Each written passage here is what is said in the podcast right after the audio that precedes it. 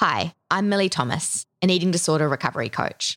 We've created this podcast to raise awareness about all types of eating disorders and help dispel some of the many myths and stigma that unfortunately still surround them. It's hard for me to pinpoint where and when my eating disorder began. It feels like it's like a drug. You know it's bad because you know like this is hurting me, but it somehow makes you feel like you're doing something right. He just couldn't sense that I was hopeless. You get to that point where you just you just don't know what to do. This is the End Eating Disorders podcast, brought to you by Lockaway Self Storage and Podspot. I began rereading my diaries, and actually, it enabled me to grieve for the little girl that got horribly lost. And I just wanted to take her hand and help her get get out of that terribly dark forest that she was lost in for so many years.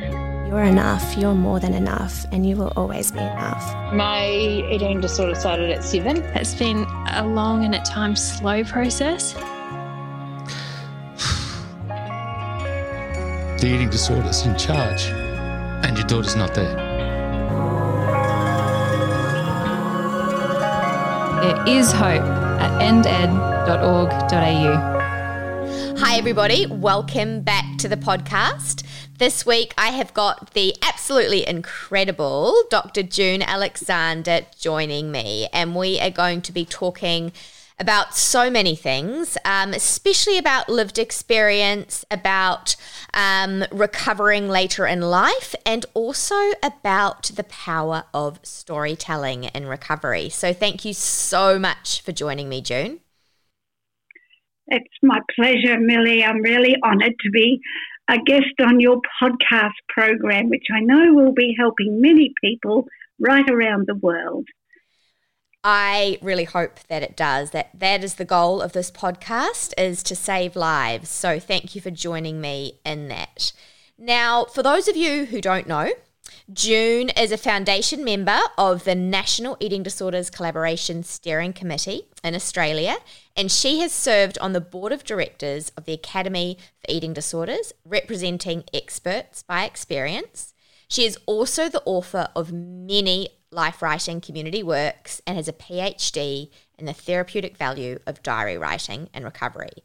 She has written an incredible 10 books on eating disorders, including her memoir, and she combines journaling and storytelling expertise with her life experience and her role as a mentor for people with eating disorders and other mental health challenges.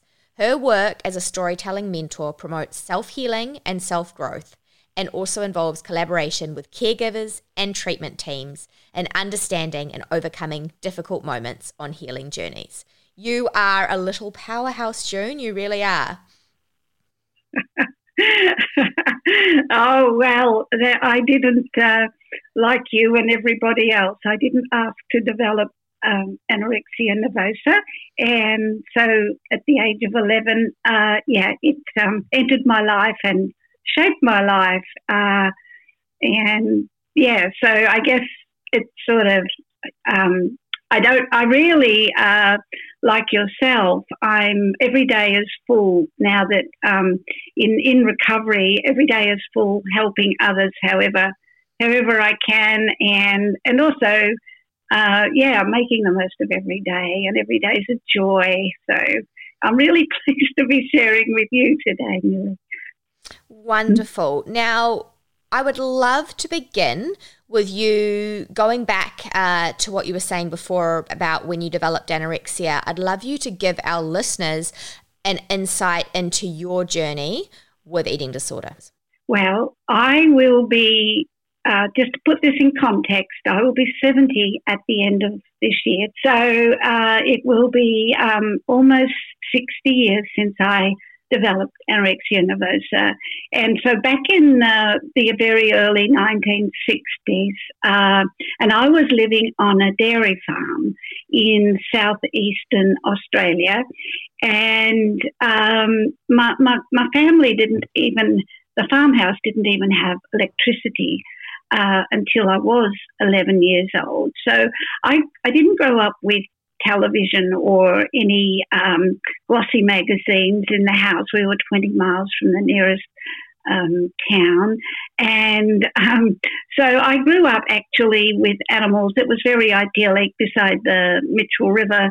Uh, there were rapids. Um, I was next to what's now known as the Mitchell River National Park. Uh, I, I, had the, the playground of wombats, kangaroos, lyrebirds, um, goannas, and swimming in the river in the summer playing cricket and football with my boy cousins during the school holidays and helping my dad uh, and mum um, milk the cows and feed the poddy calves.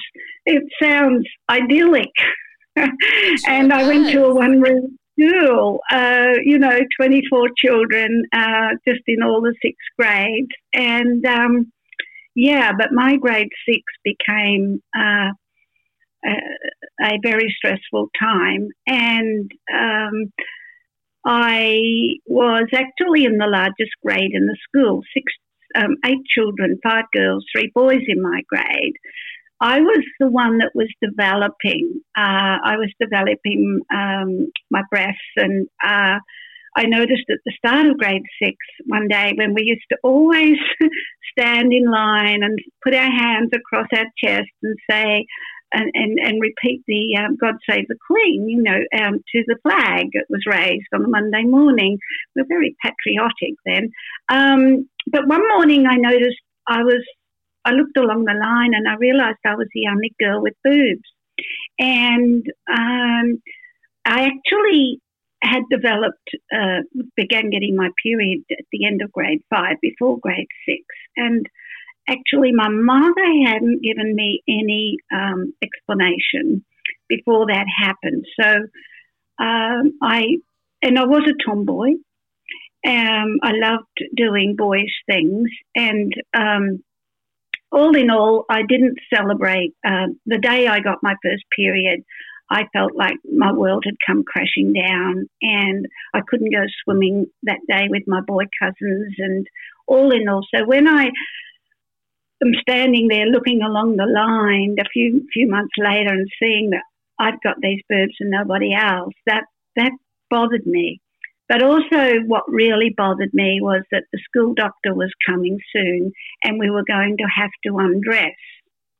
And I said to my mother and my older sister, I, I don't want to undress. And so, uh, but they told me not to be silly.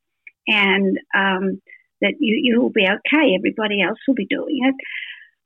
But I was bothered, and one day I'm sitting there on the grass in the school ground, and um, it was just like a little ping went in my brain. I suddenly felt a little less anxious, and um, from that day forward, uh, I began to eat less and exercise more. Uh, it was um, that was how I was coping with the anxiety of of the of the of things really being out of my control, and I uh, I wasn't getting the reassurance I needed to feel safe at that point. So uh, of course the school doctor came and went, and uh, but I was in the clutches of anorexia nervosa, and I was a constant uh, source of shame for my mum because being a, a farmer's uh, wife, she was a very good cook and was known in the district for her good meals. Um, and she would get very cross at me uh, for not eating, and so I would try and hide the food. Um, I'd put slide slide it in my pockets under the table and take it out to the hens when she wasn't looking. I'd give my school lunches away, and um, and I would even on a wet day I'd I would run home rather than her pick me up in the car, which would make her really angry. And um, so, all in all, I became very withdrawn. And um, my poor parents, of course, didn't know what to do. And um, I um, eventually didn't get any help, uh, actually, um, until I was in my 30s. Um, I struggled along. I snapped out of the. Um, I did begin to eat about two years later, but uh, and my mother took me to um, a country GP uh, three years after losing my periods, because of course I lost those through, through my body with being so malnourished. Um, so I'm about 14, 15 years old, and she took me to the GP. And this is in the early 60s still, and they prescribed what is now known as as the pill.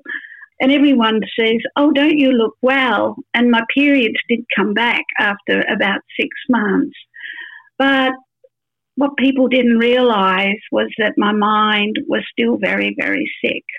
It still had the eating disorder in it. And um, so I grew up feeling uh, I always had this other voice, the eating disorder voice. And um, by the time I uh, I got married at 20, had four four children. I had four children in four years. Um, by the time I was 25, and you're like, why? Well, again, the eating disorder I, um, influenced that. I, with a nine month pregnancy, I it gave me a goal. I'm going to eat three meals a day by the time I have this baby. And I would try really hard.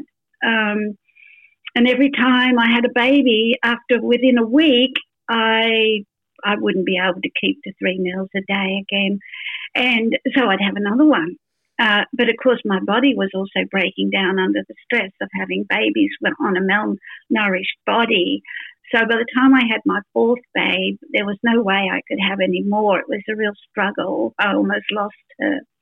And um, so then my brain says, well, you've got to do something really desperate. So I had my tubes tied before I went home with that, with the fourth baby.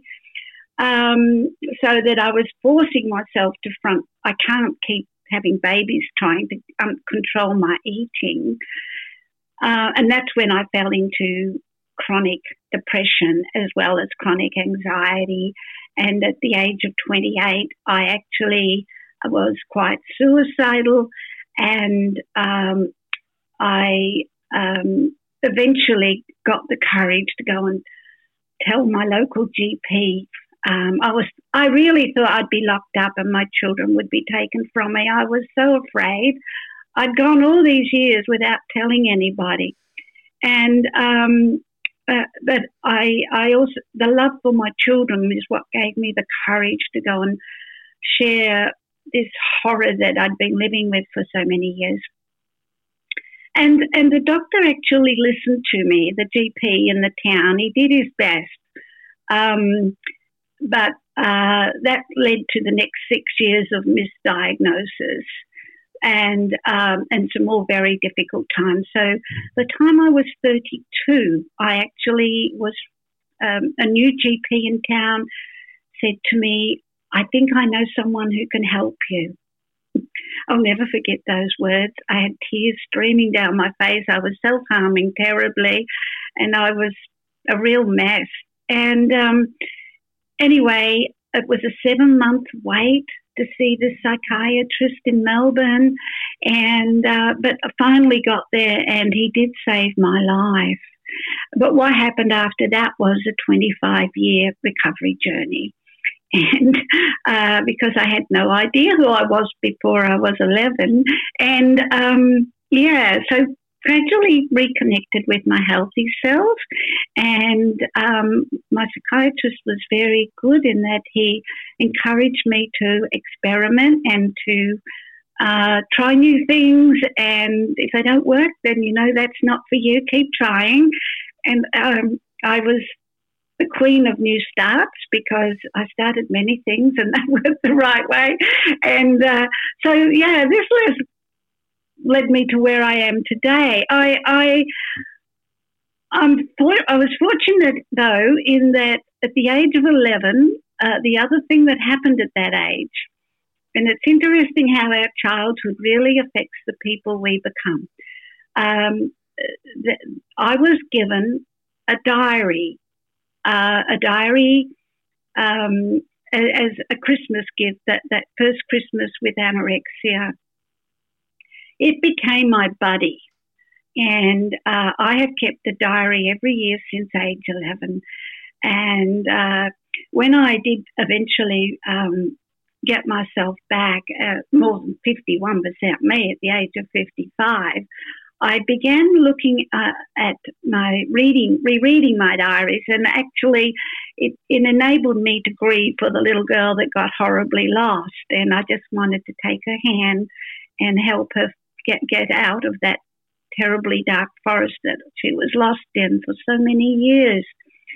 But it, the, the diary also became, while the diary um, in some ways strengthened the eating disorder during um, those decades because um, we know that an eating disorder is about trying to feel like one's in control. It's very regimented, lots of rules, and my diary was a great place for trying to grasp every new day, make a set of rules for me to abide by to get through the next day. Sometimes it was a day divided into quarters. I mean, if I can get to 10.30 in the morning, that'll be something. But, you know, and then the next, you know, some days were too scary, so they were divided up. And I would write each in my, you know, I'd write in my diary very regularly. Um, but when I when I started to turn the corner, do that U turn, and started to go towards recovery instead of round and round in the eating disorders prison, um, I began to use it to practice new healthy thoughts. And um, I remember um, more in more recent years when I've been able to discuss this with the wonderful researchers that we have in the eating disorder field. Professor Janet Treasure told me it takes about 9,000 repetitions to develop a new thought, and uh, and I that made a lot of sense to me. Um, but I also know, yeah, and if we write them down, if we write our thoughts down, that helps speed up the process because we're seeing with our eyes as well as thinking. Um, yeah, and and so yeah, after I um, got to fifty five and knew that I was over that 51% and was never going to go back. Um, recovery accelerated, and um, and I then had the urge to um, write my story. I wanted to write my story because um, for my children, especially, they'd grown up with a mum who had an eating disorder, and uh, at, by the time they were teenagers, they they had become my carers, and and today uh, they're in their forties. Uh, the four of them being very close together, and uh, and I feel like I'm in my twenties.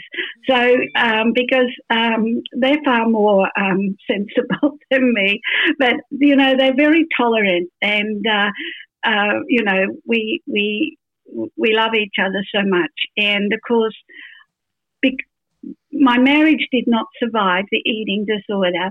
Um, in my 30s, um, it uh, convinced me that one reason I wasn't recovering was because of my husband. And that was so sad. And it's, you know, there are a lot of losses involved with an eating disorder. I'm glad to say that um, my children's dad and I remain close friends, and as parents, we're still as one. And um, I am just so glad that today, as grandparents, we, we share family birthdays, Christmas, everything like a normal, um, happy family. And he has a partner, and uh, and we're all together. And um, I have a lot to be grateful for.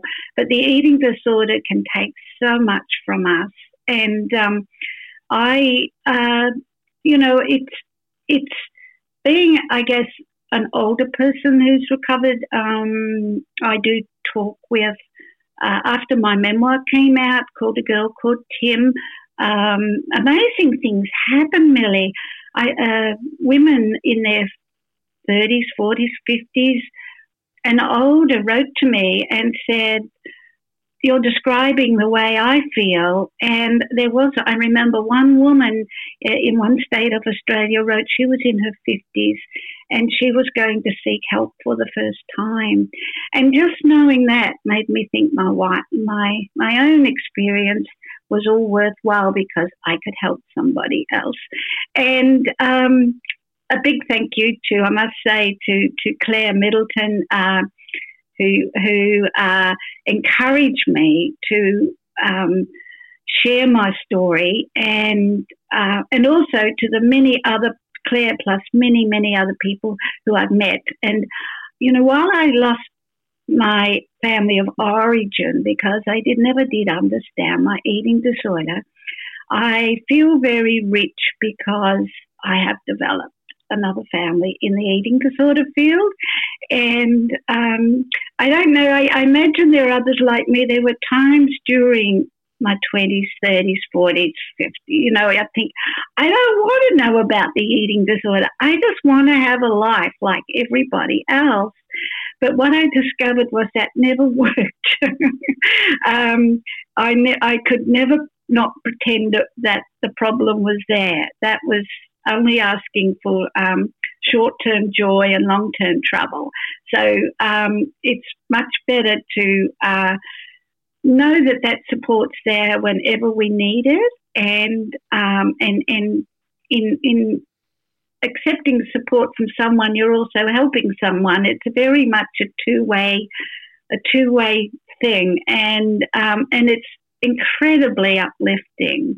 Um, and I, everyone that's recovering tells me, you know, they they want to make their experience count in some way, and um, and these days, you know, we can do that in many ways. We've got the, you know, the EDGI program. We've got you know, where we can contribute to the wonderful genetics research that's happening, um, and, and just sharing our stories in a safe and supportive environment, like the one you're offering, is um, an ever so helpful thing for, for people who are maybe, you know, at various stages of this. Maybe they're just thinking, oh my gosh, have I got eating disorder symptoms? Or do I know, do I know someone who has? And, um, or maybe further along. And, you know, it's a long journey. It, sadly, um, the longer we have before we are diagnosed and get the right help, it can take a long time but to recover. But I urge everyone uh, never to give up, never ever to give up, um, because life is beautiful and and you deserve it. You deserve it you absolutely do deserve it. Everybody deserves it. And, you know, you and I know that. And I think it's about using our lived experience to help other people to see that because I think sometimes, especially when people have had um, severe and enduring eating disorders, they're, they are often told by their eating disorder that they are not worthy or deserving of recovery or even capable of it. Uh, so why mm. should they bother trying? In fact, I was talking to a client yesterday about exactly that and saying, where is the evidence base that the eating disorder is using uh, to convince you that you are worthy, undeserving, or incapable of recovery? Where is the evidence for that? Because there isn't any. Um, and I'm a big believer, as you know, in the fact that full recovery is possible for anybody, regardless of how long or or how severe their journey has been. And I often um, use you as a prime example of that. Um, of someone who it, it, hasn't didn't matter how long you had suffered for or how many you know misdiagnoses you'd had um, you were here and living life to absolute fullest which is just such a such a wonderful thing to see Yes, yes, definitely. Um, you know, it, having an eating disorder can be very lonely, and um, it's really important to to to reach out and connect with others.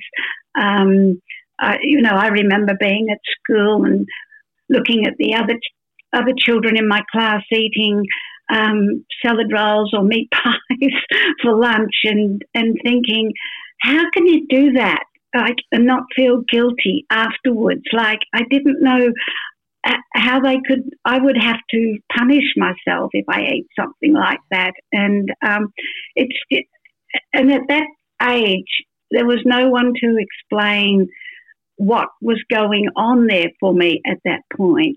And I think it's it doesn't matter whether we're 12 years old or, or 18 or 24 or 30 or, or 44 or 54 or 64 or 74, it's never too late to reach out and, and just share with someone the, the thoughts that we're having and to help work out whether they're an eating disorder thought or a healthy self thought and um, and being able to if it is discern the difference and and to focus on strengthening those healthy self thoughts and quietening the voice of the eating disorder.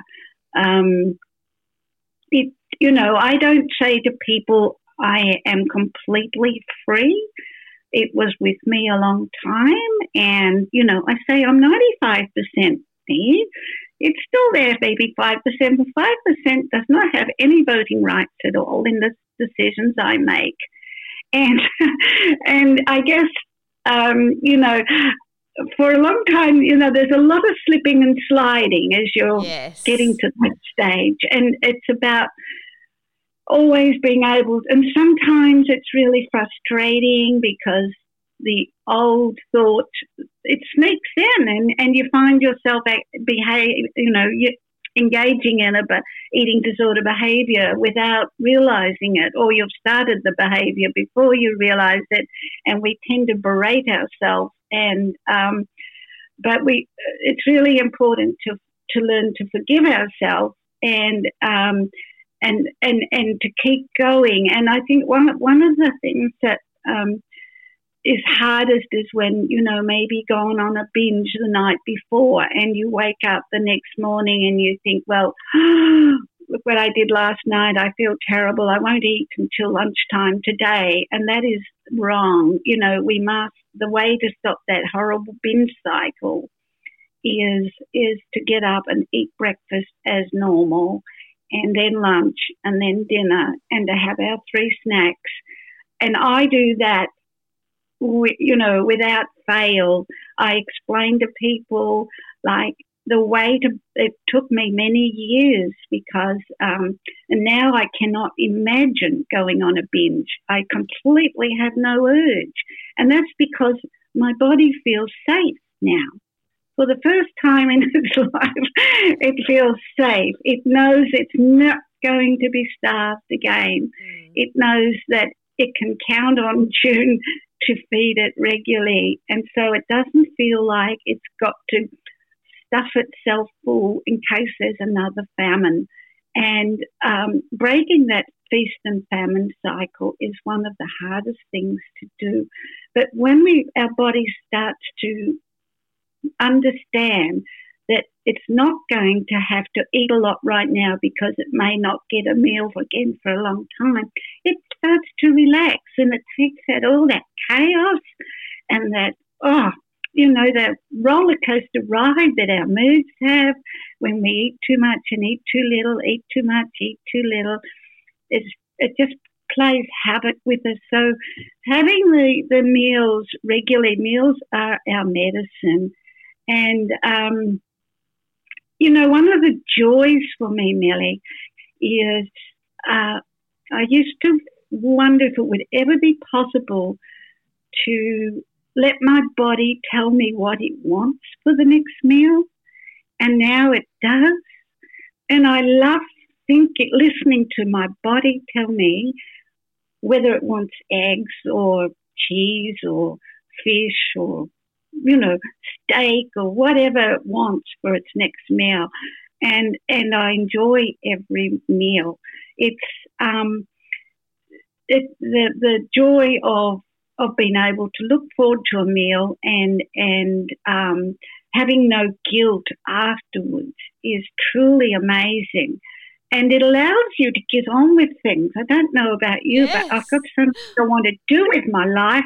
I, you know, I eat so that I can live, and um, and I live so that I can eat. I mean, it's a two way deal. But once I eat my meal, it's it's out of you know I'm straight back to work. I'm straight back to doing what I love. I'm not my I'm not uh, the thoughts. You know, when I was in the midst of my eating disorder and being a high functioning person, I was, you know, a journalist um, on a major newspaper in Melbourne, but um, I sometimes think maybe 95% of my brain at the point of time was taken up with the eating disorder thoughts, and 5% I was functioning on 5%. Uh, we can a lot. I'm not the only person uh, with an eating disorder that does that. We can be very high functioning on a small amount of brain power, but once we get back the, um, you know, once we get back the the um, other 90, 90% of the eating disorders got, we are quite unstoppable. And and it's like Dr. Walter Kaye in, at the um, in, in the United States says, you know, people who have eating disorders, if they don't have to give everything up, they can keep the skills that they've honed in in managing the eating disorder because eating disorder is very demanding. Um, you know, we've got attention to detail, we've got, um, you know, consistency, we've got um, perseverance, we've got all these skills. Once we take those skills and take it from something negative like eating disorder and put it into a positive, that's why I was able to write the, the 10 books in 12 years. It was only because I, I took back the power that the eating disorder had been taking from me in a negative way and using it in a positive way. And that's what I love um, encouraging others to do as well. It's because it's scary giving up an eating disorder, isn't it? And because well, you don't know what. Yeah. yeah. And this is the thing. You, you know, I often say to people, though, that yes, you can look at it as being scary, okay? You can look at it as being scary because you don't know what life's going to be like on the other side. But I like to turn that around and have a bit of a perspective shift and say, look at it like an opportunity. So I uh, use this analogy of, of a blank canvas. You've got this big blank canvas there, and you can splash what ever beautifully colored paint on that canvas that you want. And you can create the life that you want to live. And as you say, you know, harness those personality characteristics um, for good. And, and as you and I both know, once you let go of your eating disorder, the amount of mental space that opens up is just quite incredible. And so you have all of this time and space in which to um, to do other things, which I think is is so um, it's amazing. It's it's it's quite a hard feeling to describe, I think, to anyone who hasn't had their brain so completely consumed by something for so many years. And I love what you said before about um, you know allowing your body to realize that you're not going to starve it again. You know, for me, that took quite some time, as I'm sure it did for you as well, for your body to mm. go, okay, she's not going to go there again. And so we can breathe a sigh of relief and and things are going to be okay. So then those urges um, abate and then you and you are able to have that incredible experience of actually listening to your body. And for someone who hasn't been able to do that for decades, it is quite an incredible thing because our bodies are just so amazing and intelligent if we allow them to be and we listen and tune in. And yes, it's a skill that we have to learn um, once we've been in our eating disorder and become so severed um, from our bodies and our minds. But it is absolutely possible to regain that um, that sense of being in unison with your body, mind, and spirit. Yes, yes, it's about being connected um, with our because the eating disorder disconnects and um, and healing. I like using the words ongoing healing um, because yeah, uh, uh, I mean uh, we continue to heal with every new day. But um, being being being feeling connected and I guess synchronized with our mind and our body is just yeah, it's a it's a wonderful joy, and I yeah I imagine it is difficult for others to understand, but but when you've had this um, uninvited uninvited guest in, in one's brain for so many years, it's a it's a it's a constant constant joy. I mean, I I do when I was just getting getting into um, that safety zone with my three meals and three snacks a day, which I mean, after 40 years, it was truly amazing to be able to eat three meals and three snacks a day and not feel guilty um, and, and to do it you know, day after day, not just one day and then flunk out and then start again.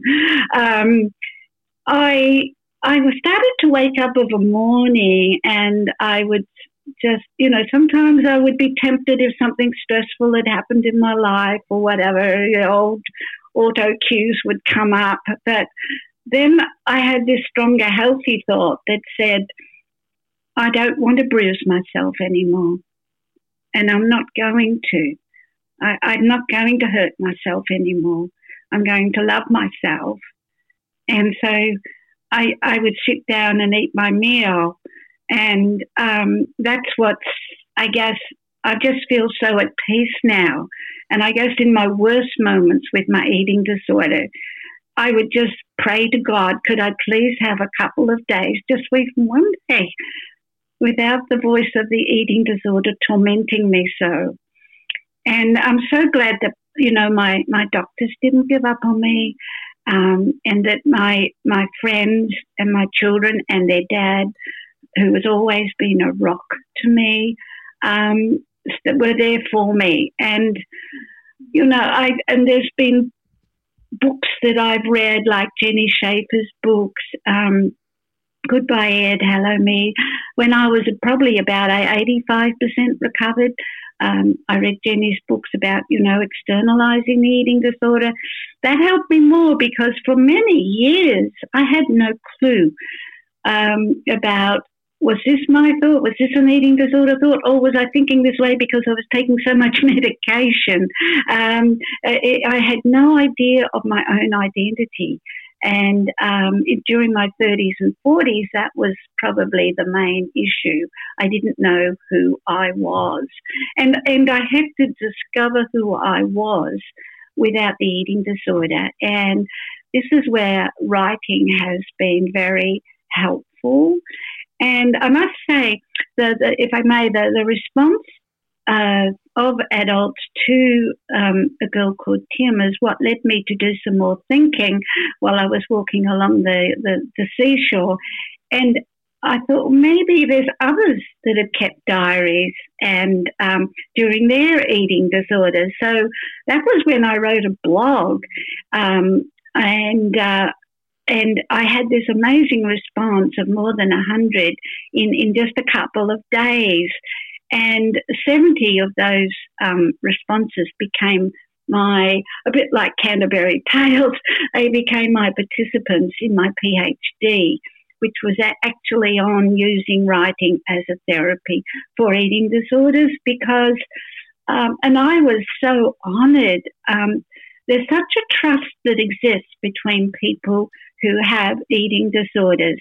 Um, they were sharing private diaries with me, you know, and all I knew was their name and and um, and their email address, and we and we I still keep in touch with many of these lovely people from around the world who shared their their, their experiences of um, of their eating disorder with me, and over a three year period of the PhD, that's quite a long time to stay in touch. And some were still, um, you know, in recovery. Some became in were in hospital during part of those three years, and we all kept in touch. And we it was an amazing feeling of trust and sharing. And I think that's um, you know, you. It, I think you. I'm sure you find the same, Millie. You can talk to anyone anywhere in the world, and if they've had an eating disorder or have an eating disorder, there's an immediate rapport. Yes. You, you, it, it doesn't matter what language or culture or or religion or whatever you come from. They, we understand each other uh, immediately, and um, I found that incredibly um, enriching. Uh, and um, at this at the age I'm at now, and of course, it's because I had so many years in the darkness. Um, I was, like I say, 50, 55 years old when I first stood up at a at a school, uh, a, a, girls' school um, information night in Melbourne, and shared my story for the first time. And um, but you know, and there were grandparents and parents there who stood back, you know, wanted to chat afterwards, and um, and a lot has happened since then. But you know, for, for so many years, I I um, I worked at a time when mental illness was thought of as a weakness. Um, not only in the rural community, but you know, I was scared to admit to anybody in my workplace in, in at the big newspaper office that I had um, had a mental illness because I thought uh, I was I would lose my job for sure. And um, I think these today I like to think that there's not so much shame and stigma involved with an eating disorder, and that's one reason why I do what I do today, and I know you do too, is to let people know there's there's no reason, no reason to feel shame, no reason for there to be stigma because you have an illness. You don't choose to have this illness. I completely agree with you, and it's a big part of why um, we wanted to do this podcast was to really help to dispel, um, you know, some of those myths and stigma that still do surround it. And I agree with you. There is a lot less uh, shame and sweeping under the carpet that than there has been in, in years gone by. But I still do feel we have a long way to go. Um, and and you're right in terms of the fact that people with lived experience of eating disorders, there is a real connection there. And I think, you know, as a, as a recovery coach, I see it all the time. Um, I had initial consultation with a client yesterday, and she just said, I just have this implicit sense of trust with you. You know, what I've shared with you today is more than I've ever shared with any of my treatment teams over the years. Um, and I think it's because we get it, we know. Um, and also, there's a certain respect, I guess, because we have walked that path ourselves. Um, and I think the fact that we can be living, breathing, um, sort of beacons of hope, if you like, or, or, light within that that darkness, because as you say, it is like having to sort of wade through a very very dark forest. Um, you know, and I love talking about it like we are holding that person's hand on their journey to to, to recovery, to freedom. Um, we're walking mm. alongside them. You know, we can't force anyone to do anything. But we can be there reminding them of their healthy self, reminding them of what their true values are, and reminding them of what they really want. And I think that's invaluable because we know that eating disorders try and, you know, reel you back in as soon as you've had an epiphany and make you think that, oh, well, no, I'll, I'll go back to the eating disorder. It's just easier. And to have someone there who you trust going, no, no, remember this is where we're going. And just just to keep you on that right road i think it's um it's quite incredible. And and i feel very lucky as i know that you do that we get to do this work. Because, as you say, it is so fulfilling. And there is nothing that warms my heart more than hearing from um, individuals or parents or partners about how their loved ones are doing or how they are doing themselves, and hearing that they have finally seen seen the light and experienced freedom. Because, um, you know, as you and I both know, we know what that feels like, and it's pretty amazing. It is. It is. And yes, it's um, it's really about never giving up. You know. Um, were there I, moments where you felt hopeless? Like, eh, were there moments where you did feel like giving up? Yes. Yes. And so, what did were. you do in those moments to keep that that hope alive? Well, I guess probably the most painful, like rejection for me was the most painful emotion. Um, I I didn't have the support of my family of origin, so um, that was very difficult for me. I was I was labelled as the problem in the family, um, so I, I, like to assure people that um, ideally you will have the support of your family because we know today that this is a family illness. It's not just a one person illness. But if you don't have the support of your family for whatever reason, recovery is still possible. That's my big message. But there was this time in my 30s when um, everybody else in the family was invited to um, a family birthday, and I wasn't. And um, I felt like I was at the bottom of a deep, dark well. And uh, I spent most of the weekend crying, and I was all alone. And then a little thread, like a thin cotton thread, seemed to hang down in front of me while I'm sitting at the bottom of this well. And I recognize that I get quite teary when I talk about this because I can still see it. It was a thread of myself. It was the true me.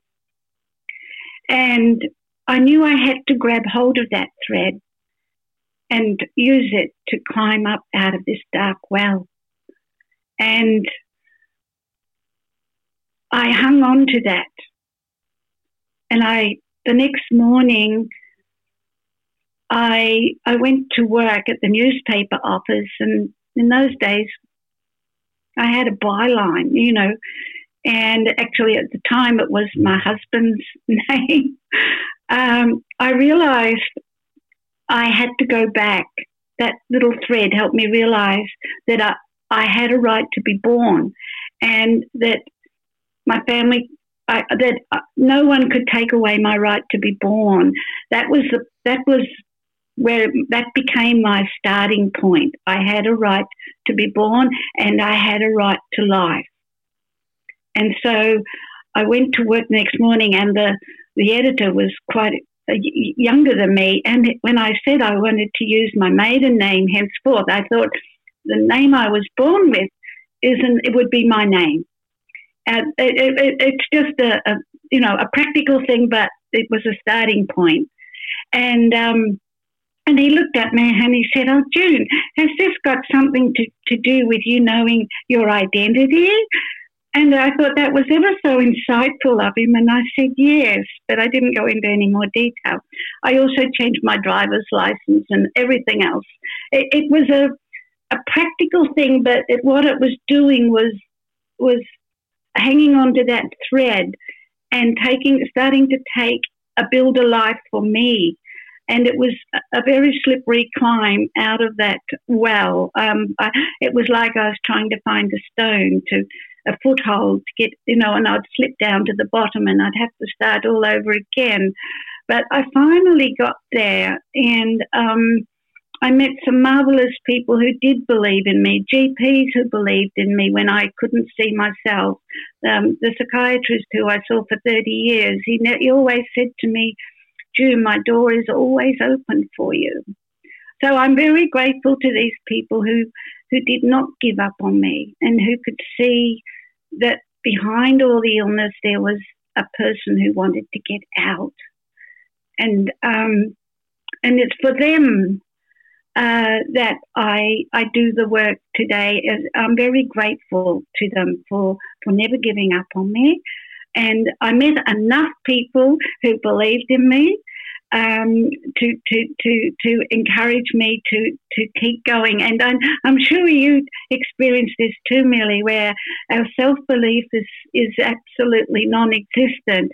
And um, when people do listen to us and, and do um, that's when our self belief can start to grow. And um, that trust that we have, I think mentoring is so important. Um, it wasn't around when I was younger, and it wasn't around for you either, uh, I presume. Um, but it is around now, and you know we can work, uh, be a dolphin for for people today who are suffering, and and also a support to the um, the psychiatrists and the psychologists and the, the dietitians, we can all work together.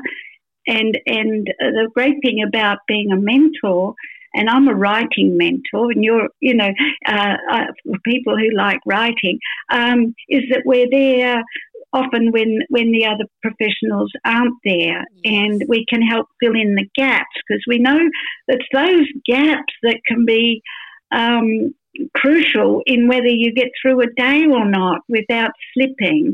We're there to help stop the slips, aren't we? And and to encourage to keep on the path. Yes. But I yes. guess you know it's um, the time times when you feel you just can't go on, that it's all too hard.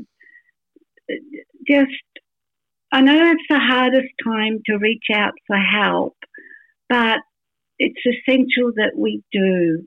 And like you said earlier, we, we, we can't do it for anybody, but we can be by by your by the side. And if as long as they've got a little thread of I want to get I want to be free, I want to break out of this, I want to I want I want to get off the the vicious circle of this eating disorder. We can be there with them and, and, and guide them along their way. And it's, yeah, it's beautiful. It certainly, certainly is, is beautiful. If you could say what one, is there one thing that was sort of the biggest challenge for you with recovering uh, when you were when you were older? Was there, you know, did you face any sort of judgment and stigma? Was there something that you felt was made it sort of harder to tackle it than you feel if someone, you know, say if you had been recovering in your teens or your twenties? Recovering um, because it was a long journey, I guess. You know, from thirty-two to um, fifty-five, basically. Um, I guess, well, first of all, one has to, and this is hard to do, but accept that the way that we've been living is the wrong way.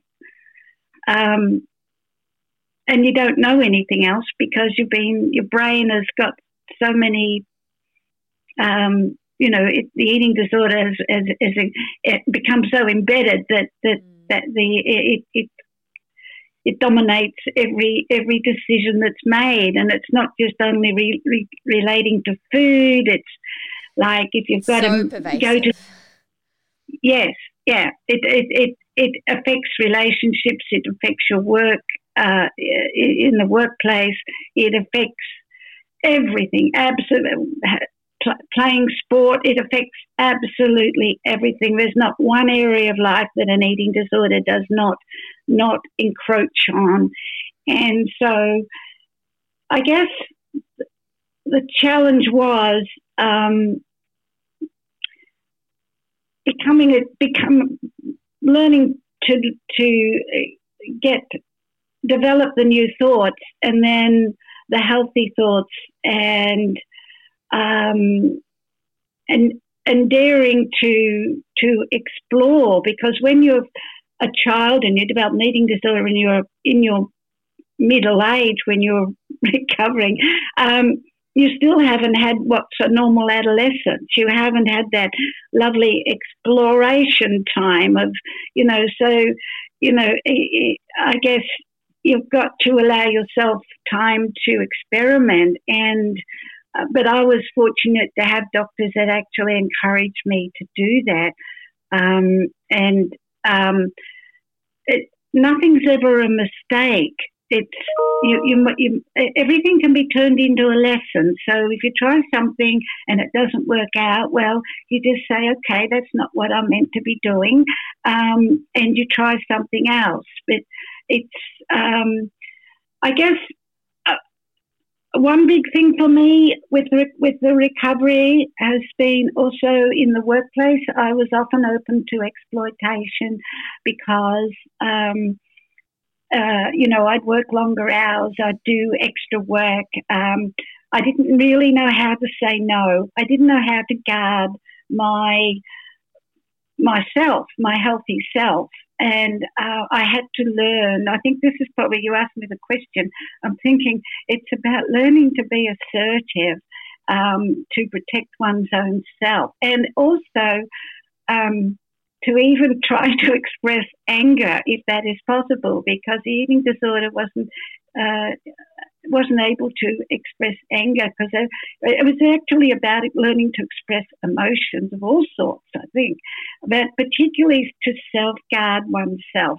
Anger can be important to protect oneself if one is being mistreated. Um, and assertiveness is, is important to safeguard one's own healthy boundaries. And um, these are the things that the eating disorder would um, infiltrate. So, um, and uh, yes, an eating disorder is m- about much more than food. It's about our whole life structure, and and so that's the wonderful thing that a mentor can be so helpful. Also, is in helping helping to um, be, be beside as as you know you're going out you're developing this new some people might think my gosh she suddenly got confident. Like for instance I could never speak. Uh, I would have died of I had I was diagnosed with chronic anxiety chronic depression. There was no way I could talk like I'm talking now to you. Um, but now I talk especially I'm especially happy to talk about eating disorders because in a way I'm um, getting back at it, I imagine, uh, because it kept me suppressed for so many years. And um, it's it's the freedom freedom to be your whole self. And um, you know, there's that saying where you know a bite of the cherry or the whole cherry. Well, I'm a firm believer that everybody deserves the whole cherry of life, and um, and and and the very best cherry. You know, don't settle for any less because you do deserve. You know, we we we deserve. Everybody deserves to to be to have sufficient nourishment for their body and their mind, and everybody deserves to be treated with respect, and everybody deserves um, to be acknowledged for who they are. Yeah. I could not agree more with that. Have you come to a place of acceptance with your body now? Do you fully accept and embrace it? Oh yes, yes, yes, I do. Um, I'm I'm very happy. I was only I I have three boys and a girl. My girl, my daughter is the youngest. Um, and she uh, she was um, a rower for us uh, at national level, um, and she was in the lightweight rowers, so they had to be um, a certain weight to be able to, and also be very fit. Um, and uh, so she and, and she is a phys ed teacher today, um, among others, uh, as well as classroom teaching. But she likes to keep fit, so she is in her early forties now. Um, and then now I've got granddaughters, three of them, aged um, eight and and um, eleven, and um, of course we know now that genetics have a lot to do with eating disorders. So one tends to keep an eye on things, um, but they're all beautiful and there's no sign of, of eating disorder symptoms. But I was telling my daughter the other day, I mean, this is one of the joys of, uh, of, of, of being free is that you know, I can eat a Magnum ice cream with my with my granddaughters, and and um, just or if they were out and they're having a milkshake and they can't quite finish it, I can happily finish it for them. Um, these I can't explain how beautiful these moments are um, because I couldn't do that with with my own children when they were little, but I can do it with my grandchildren. So I, I just encourage everyone never give up because the joy you didn't have yourself I, I honestly, I have no idea what I weigh and I don't care. And if I need new clothes, I happily buy them and feel very proud that I'm here to get them. Um, I don't, I, uh, I've got too much I want to do with my life to be, to, to, to, um, have any more of my, my precious brain energy consumed by the nasty uh, eating disorder. And um, what I'm very aware that my time is my time, and I'm not sharing it with the eating disorder. Um, it, it's. Uh, I was only talking to a wonderful doctor in the United States yesterday, and he told me this story about this woman who described her eating disorder as um, she wrapped it in duct tape and put it in her closet. Oh, like and one that. day she was lots of duct tape, and and it, and it was quite long. You know, she wrapped and wrapped and wrapped and wrapped. And then one day she was walking by the closet and she heard a sound, and she she she went back to the closet and, and the duct tape was calling out, "Let me out! Let me out!" So she took it out and she got more duct tape and duct taped its mouth up, and um, and not only that, she climbed the attic and put it in a very cobwebby corner of the back of the attic where she knows it's because for her it was important to know like it it was part of her it had been part of her for a long time but she had started it was still there. She was acknowledging its presence but it it it it was si- it was it was now silent. And and it was she that was she was directing her life not it. And um i just I just, I, I know, I just love that the way he told that. That is a true story, and uh, and from the United States, uh, it, it's you know we all have ways of um, putting our eating disorder somewhere suitable where where it's it's it's allowed to be there, but it's not allowed to say anything or do anything anymore. Yes. It's so because after all, it served the purpose. It was just not going. It was going down the wrong path with that purpose, and um, so um, I mean it. It is a coping tool, but it's an unhealthy coping tool, and it is, is always an unhealthy coping tool. And we do need healthy coping tools. Yes, so we certainly, certainly do. Yes. Yes. And in t- talking about that and talking about coping skills, now I know that you're a big believer in the value of diary writing uh, in recovery. Uh, how do you think it is a value? Like, w- what benefit is it to to write diaries in recovery and journal? Oh, well, um, I know Carolyn Costin uh, agrees with the, with the value of diary writing or journal writing, uh, same thing. Um, I am really glad that I, I mean, no one told me how to write a diary or what to put in it when I was a little girl. Um, uh, but looking back, I'm really glad I did. One of the reasons I'm very glad is if I hadn't kept the diary, I would have found it hard to believe the journey I'd been on. Um, it's a testimony to to my uh, to my suffering, I guess, and to um, it shows clearly. Looking at it as an observer now, um, rather than a participant, I can see how deeply my mind was consumed by the eating disorder.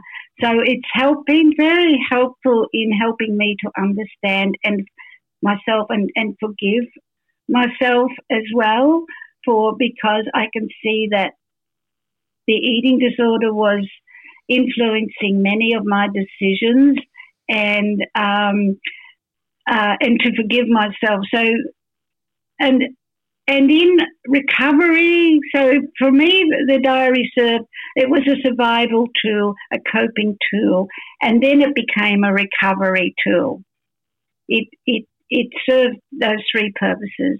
And, and in, a rec- in recovery, it became a practice ground.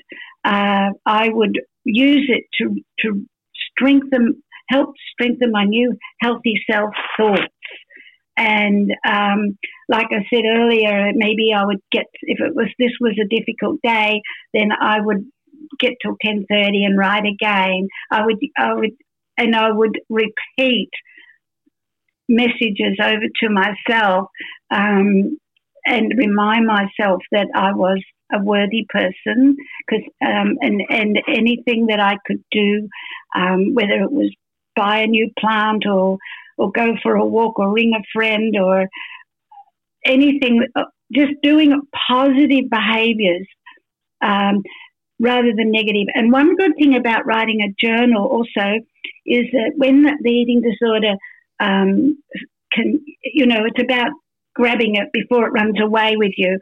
The, by becoming aware, because self awareness is crucial in, in, in healing.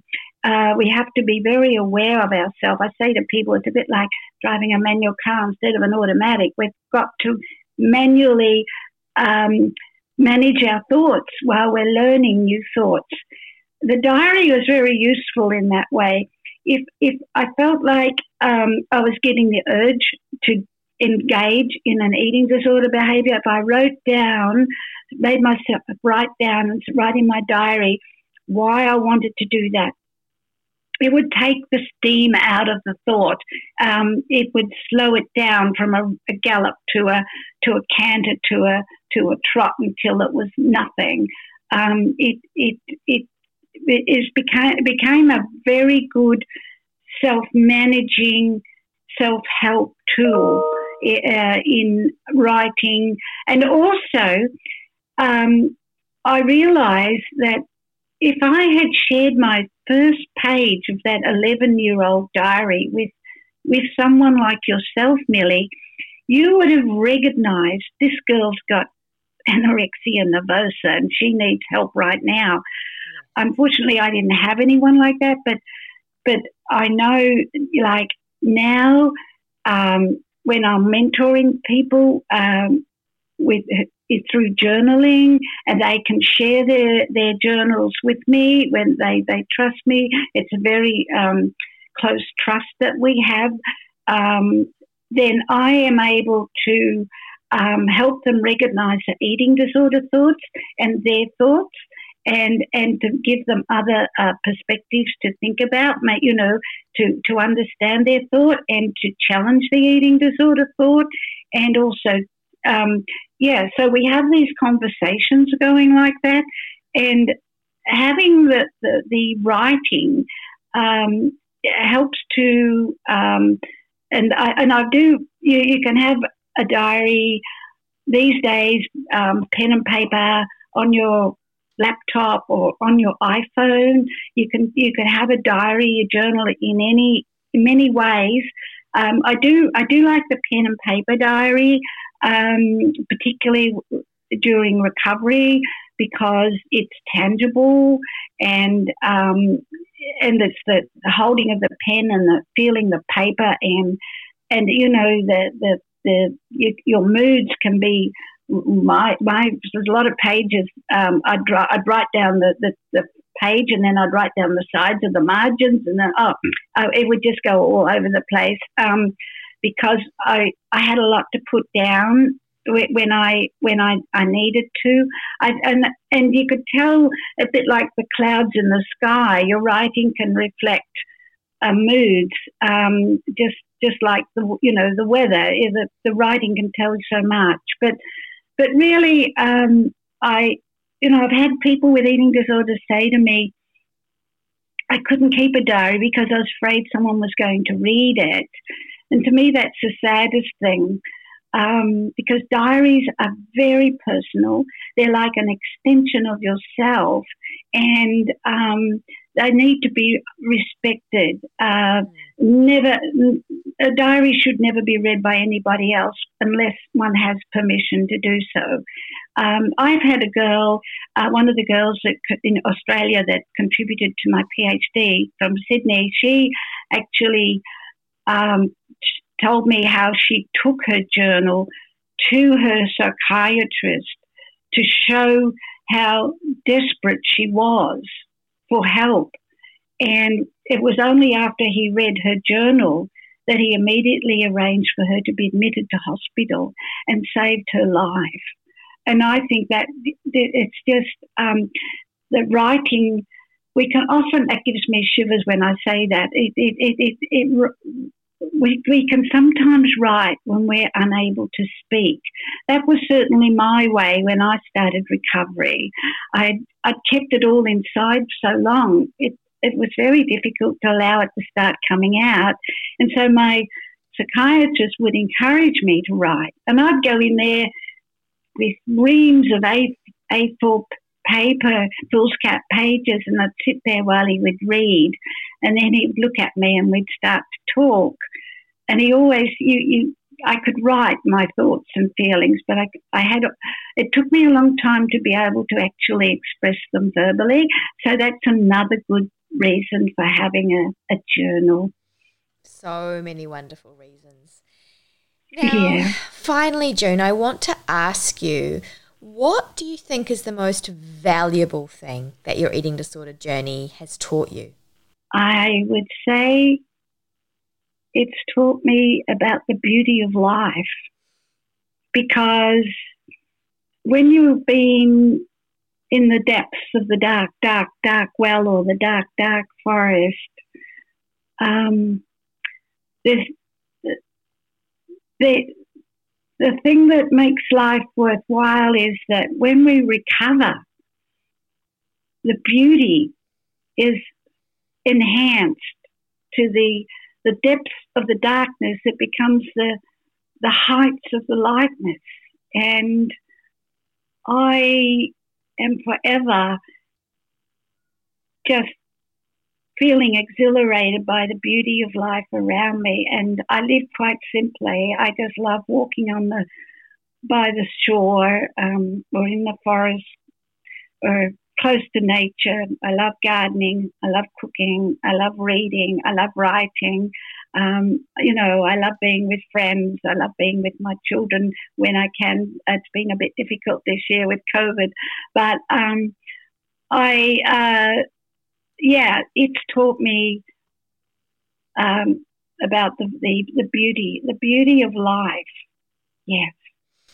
I can so resonate with, you know, when you say that it almost amplifies all the little things, you know, because mm. we've had to live in such darkness for so long and you know, as as we said before, that the sort of pervades every aspect of our lives and influences our perspective on everything.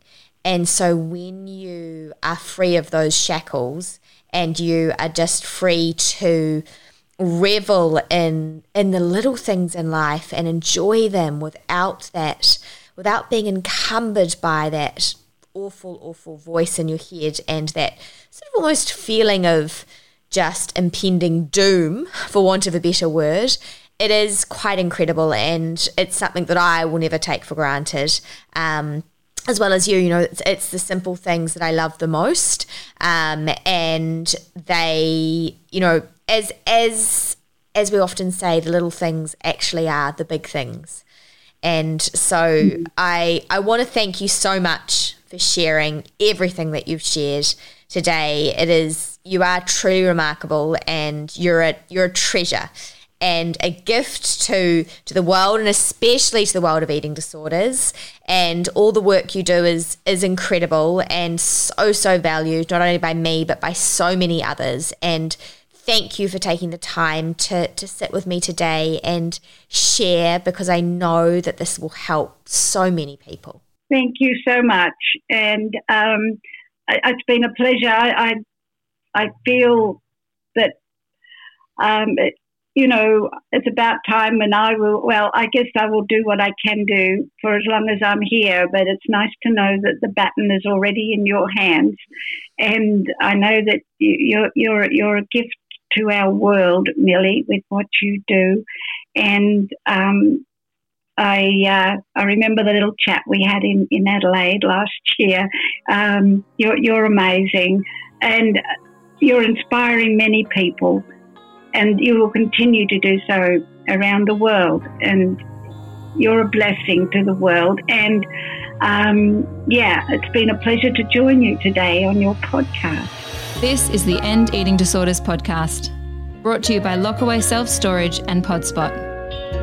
Your financial support will save lives. Donate at ended.org.au. I always used to think like, how can people not hear what's going on in my head?